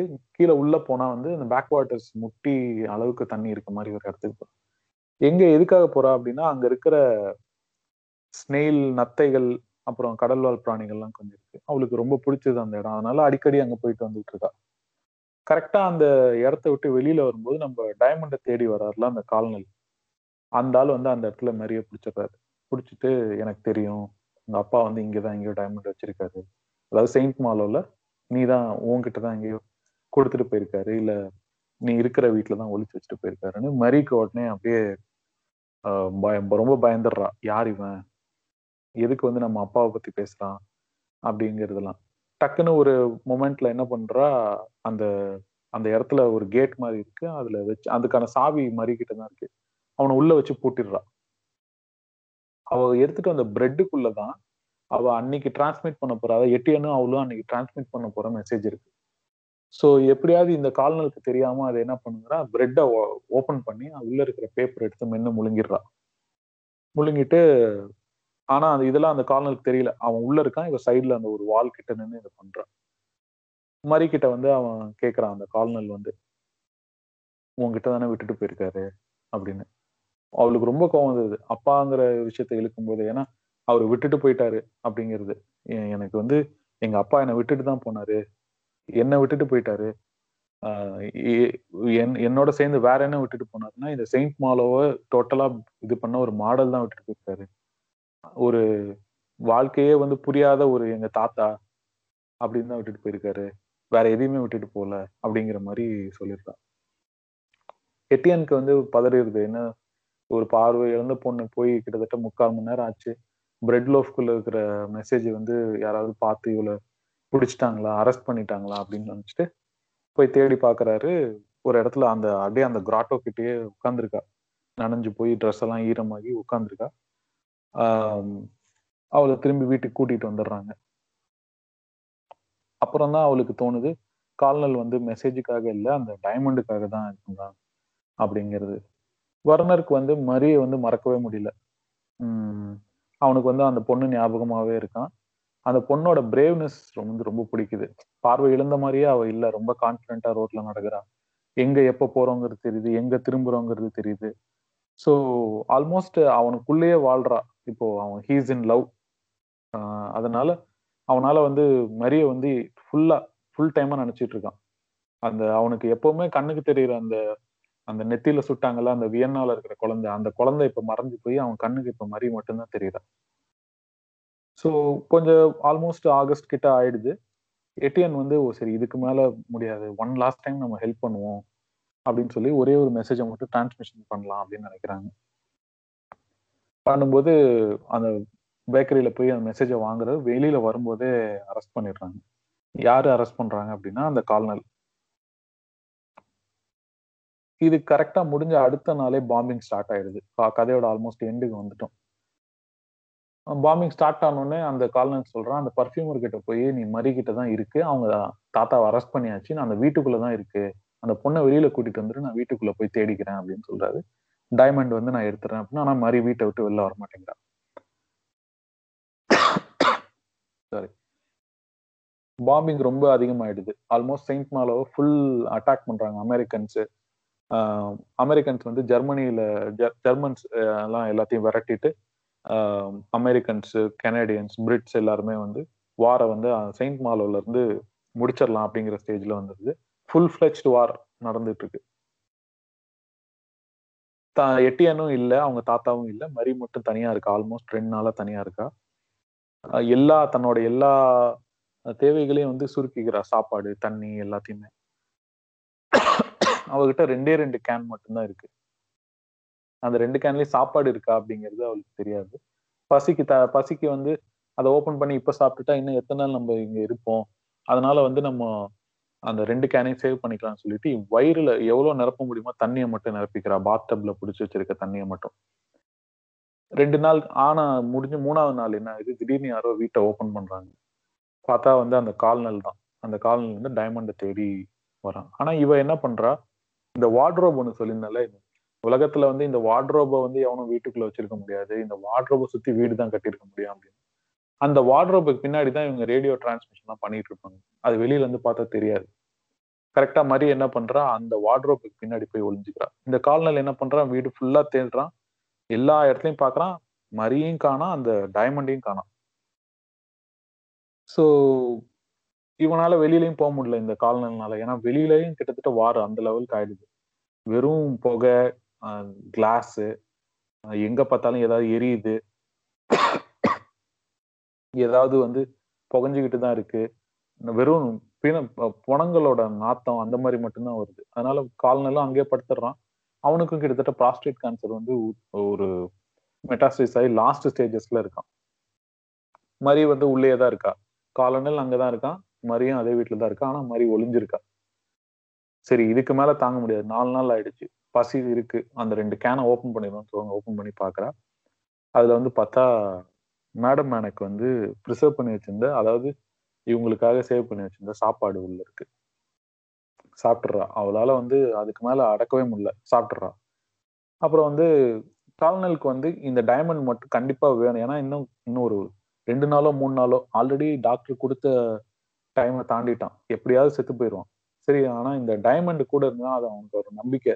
இந்த டைமண்டை யார் வச்சிருந்தாலும் அவங்க வந்து உயிரோட இருப்பாங்க அப்படிங்கிறது. அது மட்டும்தான் அவனோட உயிரோட உயிரோட வச்சிருக்கு. இது வரைக்குமே அந்த தாட் தான் உயிரோட வச்சிருக்கு.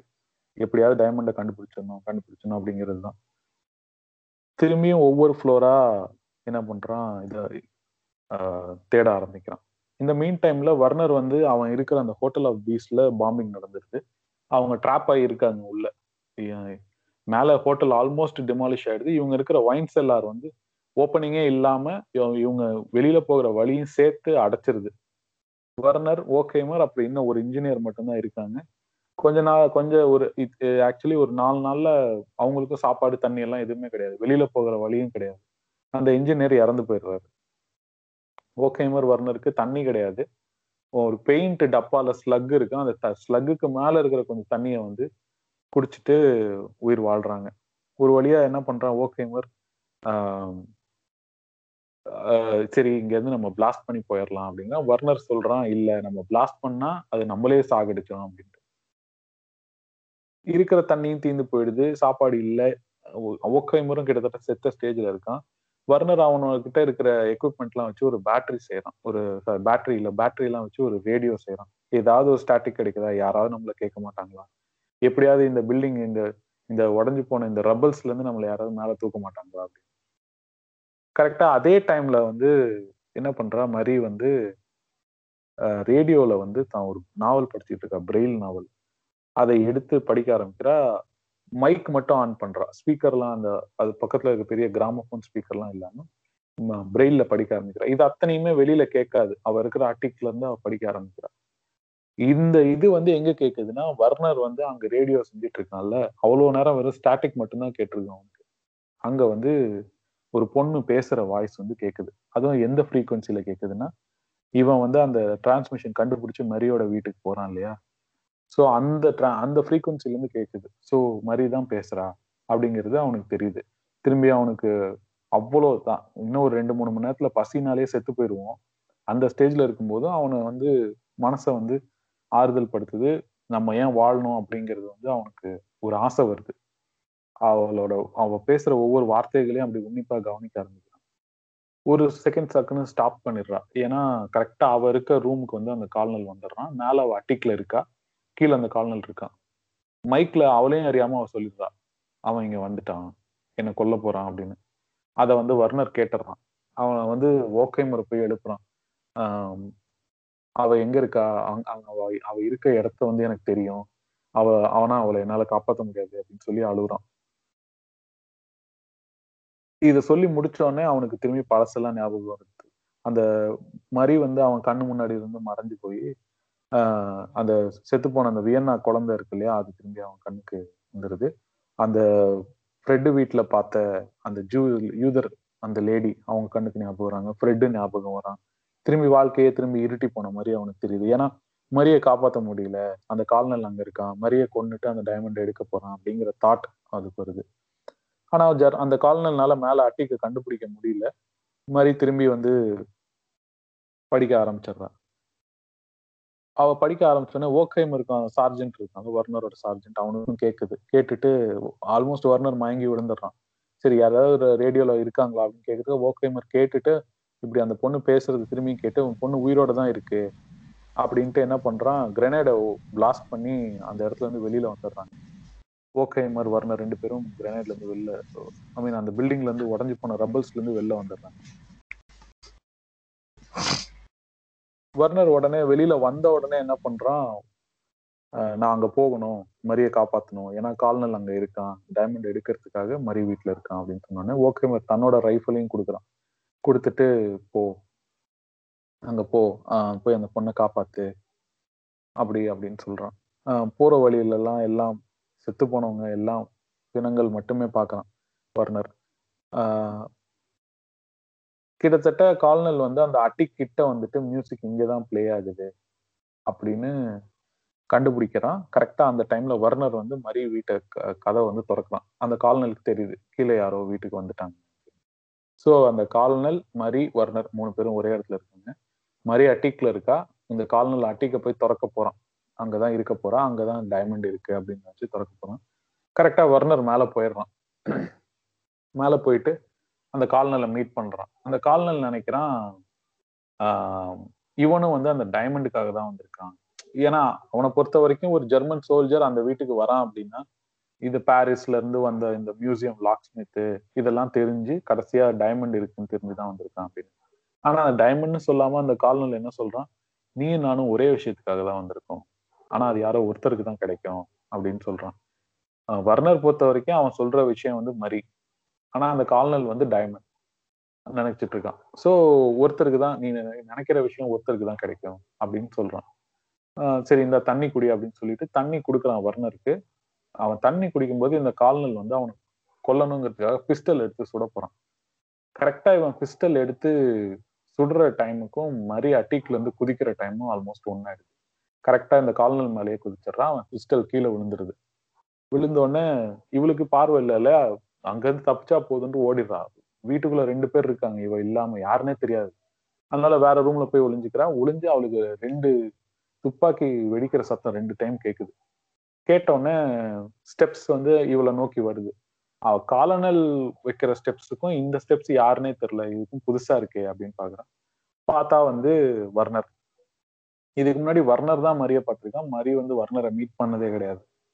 ஸோ ஃபர்ஸ்ட் டைமா வந்து நீ யாரு அப்படின்னு கேட்குறா அவன் வந்து சொல்றான் இல்ல இல்ல பயப்படாத. அவன் ஃப்ரெஞ்சு கொஞ்சம் ஏன்னா அவன் ஜெர்மன்ல அவன் அவனோட ஃப்ரெஞ்சு கொஞ்சம் ஒரு மாதிரி இதாக தான் இருக்கு. புரோக்கன் ஃப்ரெஞ்சா இருக்கு.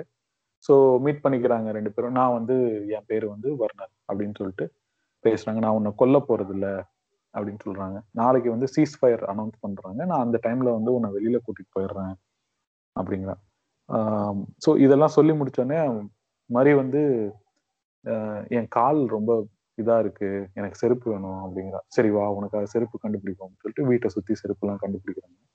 கண்டுபிடிச்சு அப்புறம் வந்து ரெண்டு பேரும் பேசிக்கிறாங்க ரொம்ப நேரம். எல்லாம் இதெல்லாம் நான் இந்த ஓவர் ஓவர் த நைட்குள்ள எல்லாமே. நீ ரொம்ப ஒரு தைரியசாலி அப்படிங்கிறான் வர்னர் வந்து மரிய பார்த்து பார்வை இல்லாம கூட நீ இவ்வளவு நாள் வந்து எல்லாம் சொன்னதுக்கு அப்புறம் சொல்ல இவ்வளவு நாள் நீ இருந்திருக்க எல்லா போராட்டங்களையும் நீ வந்து பார்த்து இதோட இவ்வளவு நல்லா மேனேஜ் பண்ணியிருக்க. உன் வயசுக்கு நீ ரொம்ப பிரேவா இருக்க. இத்தனைக்கும் ரெண்டு பேருக்கும் ஆல்மோஸ்ட் ஒரு ரெண்டு வயசு தான் டிஃபரன்ஸ் அப்புறம் வந்து மரி சொல்றா இல்ல வாழ்க்கை வந்து என்னை எந்த ஸ்டேஜ்லயுமே வந்து நான் ரொம்ப போல்டா பிரேவா இருக்கணும்னு நானா நினைச்சது இல்ல சுச்சுவேஷன் தான் என்ன அப்படி ஆக்கியிருக்கு. எங்க அப்பா விட்டுட்டு போனாரு. எனக்கு பார்வை போச்சு. அங்கேயும் நான் தான் ஸ்ட்ரகிள் பண்ணி எல்லாத்தையும் ஃபேஸ் பண்ணேன். எங்க அப்பா போனாரு. மேடம் எனக்கு செத்து போனாங்க. எட்டியானும் இப்ப என் கூட இல்ல. ஆனா எந்த ஸ்டேஜ்லயுமே வாழ்க்கை வந்து எனக்கு சாய்ஸ் கொடுத்தது இல்ல நீ அதை பிரேவரின்னு சொல்ற. நான் வந்து அதை லேக் ஆஃப் சாய்ஸ்ன்னு சொல்றேன். அப்படின்னு சொல்றா. ஸோ மரியோட கண்களை பார்க்கறது வந்து வர்ணருக்கு வந்து எப்படி இருக்குன்னா கண்ணு ஃபுல்லா வெறும் பால் அந்த பியூப்பிள்ஸ்ல வந்து பால் மட்டும் ஊற்றி வச்சிருக்காங்க. அவ்வளோ வெள்ளையா இருக்கு அப்படிங்கிற மாதிரி வர்ணர் வந்து பார்க்கலாம் ஸோ இந்த இதுக்கு மேல வந்து வர்ணர் மரிக்கு வந்து அந்த அவங்க என்ன நினைச்சுக்கிறாங்க அப்படிங்கிற டிஸ்கிரிப்ஷன் நல்லா இருக்கு. ரொம்ப ஒரு மாதிரி சின்ன பசங்க கான்வர்சேஷன் அதாவது அந்த விடலை பருவம் அந்த கான்வர்சேஷன் தான். ஜஸ்ட் ஒரு ரெண்டு மூணு பேராகிராஃப் தான் இருக்கு அவங்க கான்வர்சேஷன் பட் ரொம்ப அழகா எழுதியிருக்காங்க. எப்படிலாம் பேசிக்கிறாங்கன்னா எனக்கு ஒரு ஃபுல் போர்க் ஒரு பெரிய ஒரு ஒரு ஹோல் பிக்கையே சாப்பிட்ற அளவுக்கு பசி இருக்கு அப்படின்னு மாதிரி சொல்றா. வர்ணர் வந்து சொல்றான் இல்லை எனக்கு ஒரு பெரிய மாட்டையே அடிச்சு சாப்பிட்ற அளவுக்கு பசி இருக்கு அப்படின்னு சொல்றாங்க. ஒரு ஒரு ஒரே ஒரு கேன் சாப்பாடு மட்டும் இருக்கு. ஓப்பன் பண்ணா வந்து மேடம் மேனக் வச்சிருக்கிற பீச்சஸ் மட்டும் இருக்கு. ஸோ அவ்வளோ அவன் கிட்டத்தட்ட நாலு அஞ்சு நாள் பசி. இவளுக்கும் வந்து ஒரு ஏழு நாள் பசியில வந்து ஒரே ஒரு கேன் சாப்பாடு மட்டும்தான் சாப்பிட்ருக்கா ஸோ அப்படியே வந்து ஒரு தொண்டைக்குள்ள இறங்கும்போது உள்ள ஒரு சூரியனே உதிக்கிற மாதிரி ஒரு ஒரு ஃபீலிங் அவங்களுக்கு அந்த மாதிரி இருக்கு. ஸோ நெக்ஸ்ட் டே வந்து எட்டியனோட ட்ரெஸ் எல்லாம் எடுத்து இவன் போட்டுக்கிறான். போட்டுட்டு யாராவது வெளியில பார்த்தா ஜெர்மன் சோல்ஜர் பார்த்தா நான் ஃப்ரெஞ்சுங்கிற மாதிரி. இல்ல பிரெஞ்சுக்காரங்களே பார்த்தாலும் ஆமா நான் பிரெஞ்சு தான். ஏன்னா இவ்வளவு காப்பாத்தி நான் கூட்டிட்டு போறேன். அப்படிங்கிற மாதிரி வெளில சொல்லிக்கலாம். அப்படி அதான் அவனை பொறுத்த வரைக்கும் இனிமே மரி கூட தான் வாழ்க்கை அப்படிங்கிற மாதிரி நினைச்சுக்கான் மரி கையில ஒரு வெள்ளை கலர் பிளாக் கொடுத்துட்றான். கொடுத்துட்டு நம்ம இப்படியே வெளியில போவோம். என்ன நடக்குதுன்னு பார்ப்போம் அப்படின்னு சொல்லிட்டு போறாங்க. வெளியில வந்து சோல்ஜர்ஸ் எல்லாம் ஜெர்மன் சோல்ஜர்ஸ் இருக்காங்க அமெரிக்கன் பிரிட்ஸ் எல்லாருமே இருக்காங்க மாத்தி மாத்தி. கொஞ்ச தூரம் வந்தோடனே வர்ணர் நிறுத்திடுறான். நின்றுட்டு இதுக்கு மேல என் உன்னால உன் கூட என்னால வர முடியாது அப்படின்னு சொல்லிடுறான் அவன் ஏதோ ஒரு விஷயத்த ரியலைஸ் பண்றான். ஏன் அப்படின்னு கேட்குற மாதிரி இல்லை நான் எந்த செகண்ட் வாயை திறக்கிறேனோ அப்ப தெரிஞ்சு போயிடும். ஸோ என்ன என்ன நான் பேசின உடனே என்ன கொண்டுருவாங்க அடுத்த செகண்டே உன்னை ஏதாவது பண்ணிடுவாங்க இல்லை உன்னை கொண்டுருவாங்க அப்படின்னு சொல்லிட்டு சரி வேணாம். நம்ம இதுக்கு மேல ஒன்னா போக வேணாம் அப்படின்னு சொன்னேன் மாதிரி என்ன பண்ணுறா அவனை வேகமா கூட்டிட்டு போய் அந்த கிராட்டோ அந்த பேக் வாட்டர்ஸ் இருக்கிற இடத்துக்கிட்ட கூட்டிட்டு போயிட்டு எதையோ ஒன்று வந்து தண்ணியில் மிதக்க விட்டுட்டு அவன் கையில ஒரு சாவியை மட்டும் கொடுத்துட்டு சரி நம்ம நம்ம கண்டிப்பா மீட் பண்ணுவோம் அப்படின்னு சொல்லிட்டு இது நான் முன்னாடி போறேன் அப்படின்னு சொல்லிட்டு போறான் இவன் அந்த இடத்த விட்டு ஆப்போசிட் டைரக்ஷன் நடந்து போறான். ஸோ இது வரைக்கும் தான் வந்து நான் கதையை வந்து உங்களுக்கு இல்லை இப்போ கேட்குறவங்களுக்கு வந்து சொல்லலாம் அப்படின்னு நினைக்கிறேன். ஏன்னா மரி வந்து மரி வர்ணர் திரும்பி சேர்ந்தாங்களா? இல்லை அதுக்கப்புறம் போர் என்னாச்சு? அப்படிங்கறத வந்து அவங்க படிச்சுக்கிட்டோம். மீதி இருக்கிற ஒரு முப்பது பக்கங்கள் நாற்பது பக்கங்கள் வந்து அவங்க படிக்கணும் அப்படிங்கறதுனால ஸ்பாய்லரா நான் சொல்ல வேணாம் அப்படின்னு பாக்குறேன் ஆனா வெளியில புக்கு பின்னாடியே பிட்டர் ஸ்வீட்னு போட்டிருக்காங்க. அதாவது கொஞ்சம் டிராஜிக்கா இருக்கும் அப்படிங்கிற மாதிரி. நிறைய இந்த இன்னும் இதுக்கப்புறம் சொல்ற விஷயங்களும் ரொம்ப நல்லா இருக்கு. நிறைய இருக்கு படிக்கிறதுக்கு. ஐம்பது பக்கங்கள்னால நல்லா இருக்கு நிறைய. ஆஸ்டின் இப்போ எனக்கு இந்த முப்பது பக்கங்கள்ல என்னால இந்த சஸ்பென்ஸ் வந்து தாங்க முடியல. இதுக்காக நான் ஐநூறு பக்கங்கள் படிச்சுட்டு அதுக்கப்புறமா ஒரு ஐம்பது பக்கம் படிக்கணும்ன்றது வந்து நான் உங்களுக்கு ஆஃப்லைன்ல சொல்றேன். சரி. எனக்கு அப்படியே அந்த கதை முனி நுனியில கொண்டு வந்து விட்டுட்டு இதுக்கப்புறமா இதுக்கப்புறமா என்ன ஆச்சுன்னா அப்படின்னு முடிச்சிட்டீங்கன்னா ஐயோ பக்கு பக்குன்னு இருக்கு எனக்கு. இப்போ நம்ம லிசனர்ஸ் எல்லாம் எப்படி இருப்பாங்க? யோசிச்சு பாருங்க. ஐயோ என்னாச்சே என்னாச்சோ ஐயோ நம்ம சொல்லிடலாங்க. ஆனா ஆனா அந்த புக்கு எழுதுனவங்களுக்கோ அந்த புக்குக்கோ நம்ம ஜஸ்டிஸ் பண்ற மாதிரி இருக்காது. கரெக்ட் தான். கரெக்ட் தான். இல்ல நான் நான் ஆஸ் அன் ஆஸ் அ ஸ்பீக்கரா பேசாம ஜஸ்ட் ஒரு கியூரியஸ் ஸ்டோரி லிசனரா பேசிட்டேன். கதைக்குள்ள அந்த கரெக்டா அந்த காலனல் அந்த மரி வர்ணர் மூணு பேரும் அந்த வீட்ல இருக்காங்க இல்லையா? அதோடவே நான் நிறுத்தி இருக்கணும் சரி ரைட் ஓகே.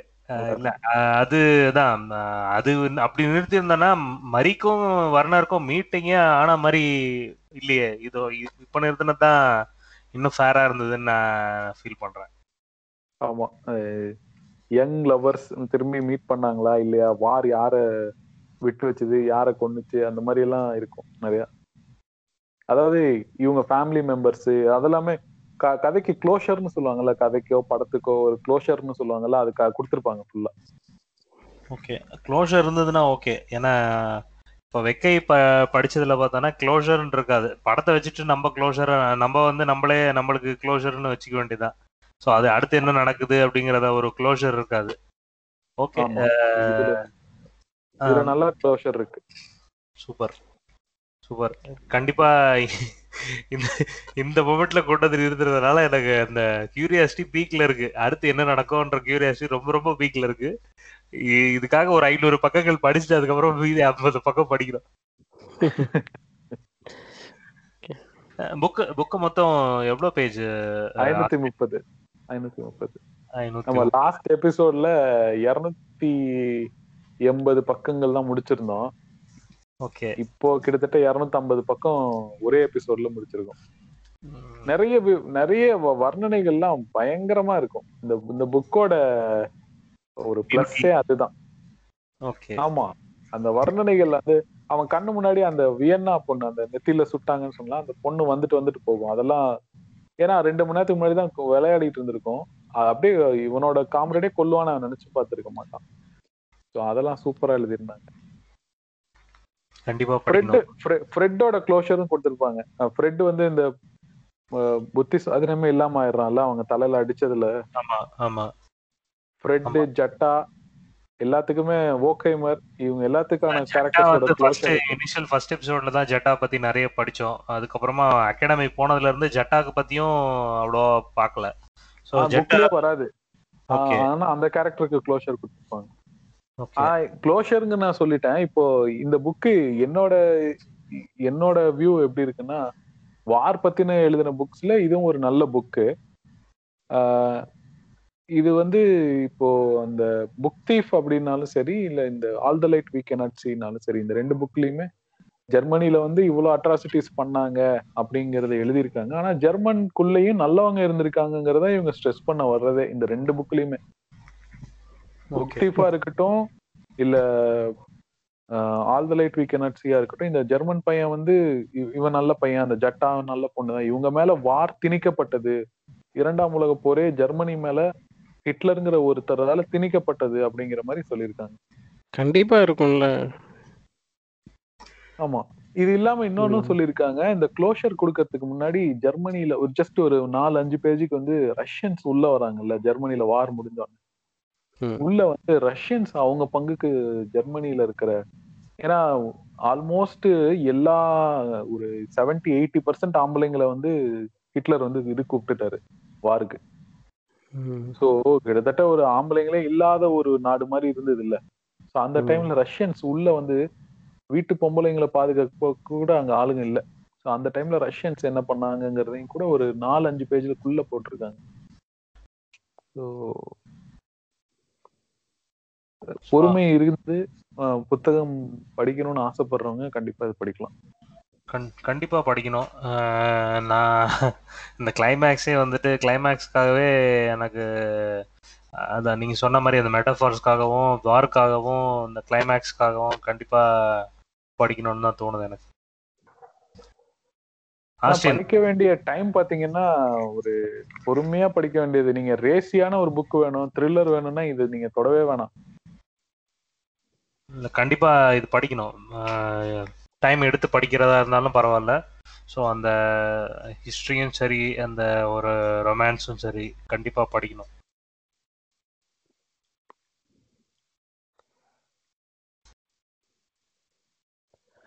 சரி மக்களே எபிசோடோட நிறைவுக்கு வந்துட்டோம்னு நினைக்கிறேன். நல்ல இன்னைக்கு ஒரு இன்னைக்கு எபிசோட் அப்படியே எங்க- எங்களை அந்த ஒரு கதைக்களத்துல அப்படியே டிராவல் பண்ண வச்சதா தான் ஃபீல் பண்றேன் ஆஸ்டின். ஸோ ரொம்ப ரொம்ப சிறப்பா போயிட்டு இருந்தது அதான் நீங்க நிறுத்த வர்ற போது எனக்கு உங்க மேல கோவம் தான் வந்துச்சு. ஏன் ஏன் ஏன்டா இப்படி நிறுத்துற? அப்படின்னு சொல்லி தான் வந்து கோவம் தான் வந்துச்சு. பட் ரொம்ப இன்ட்ரெஸ்டிங்கா போச்சு ஆஷன் எனக்கு நீங்க உ- எனக்கு உங்க படிக்கும்போது உங்களோட ஃபீலிங் எப்படி இருக்கும்ன்றதை நல்லா புரிஞ்சுக்க முடியுது. ஸோ ஓகே நல்ல புக்கா இருக்கும்னு நினைக்கிறேன் நான் படிக்கிறதுக்கு. ஸோ இந்த புக்கு வந்து புலிட்சர் ப்ரைஸ் வாங்கிச்சு இல்லையா? ஆமா ஆமா புலிட்சர் பிரைஸ் வாங்கின book super super so okay வர்த்துதான்றீங்க அப்போ. ஆமா.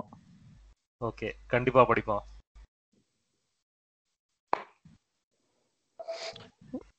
ஓகே மக்களே.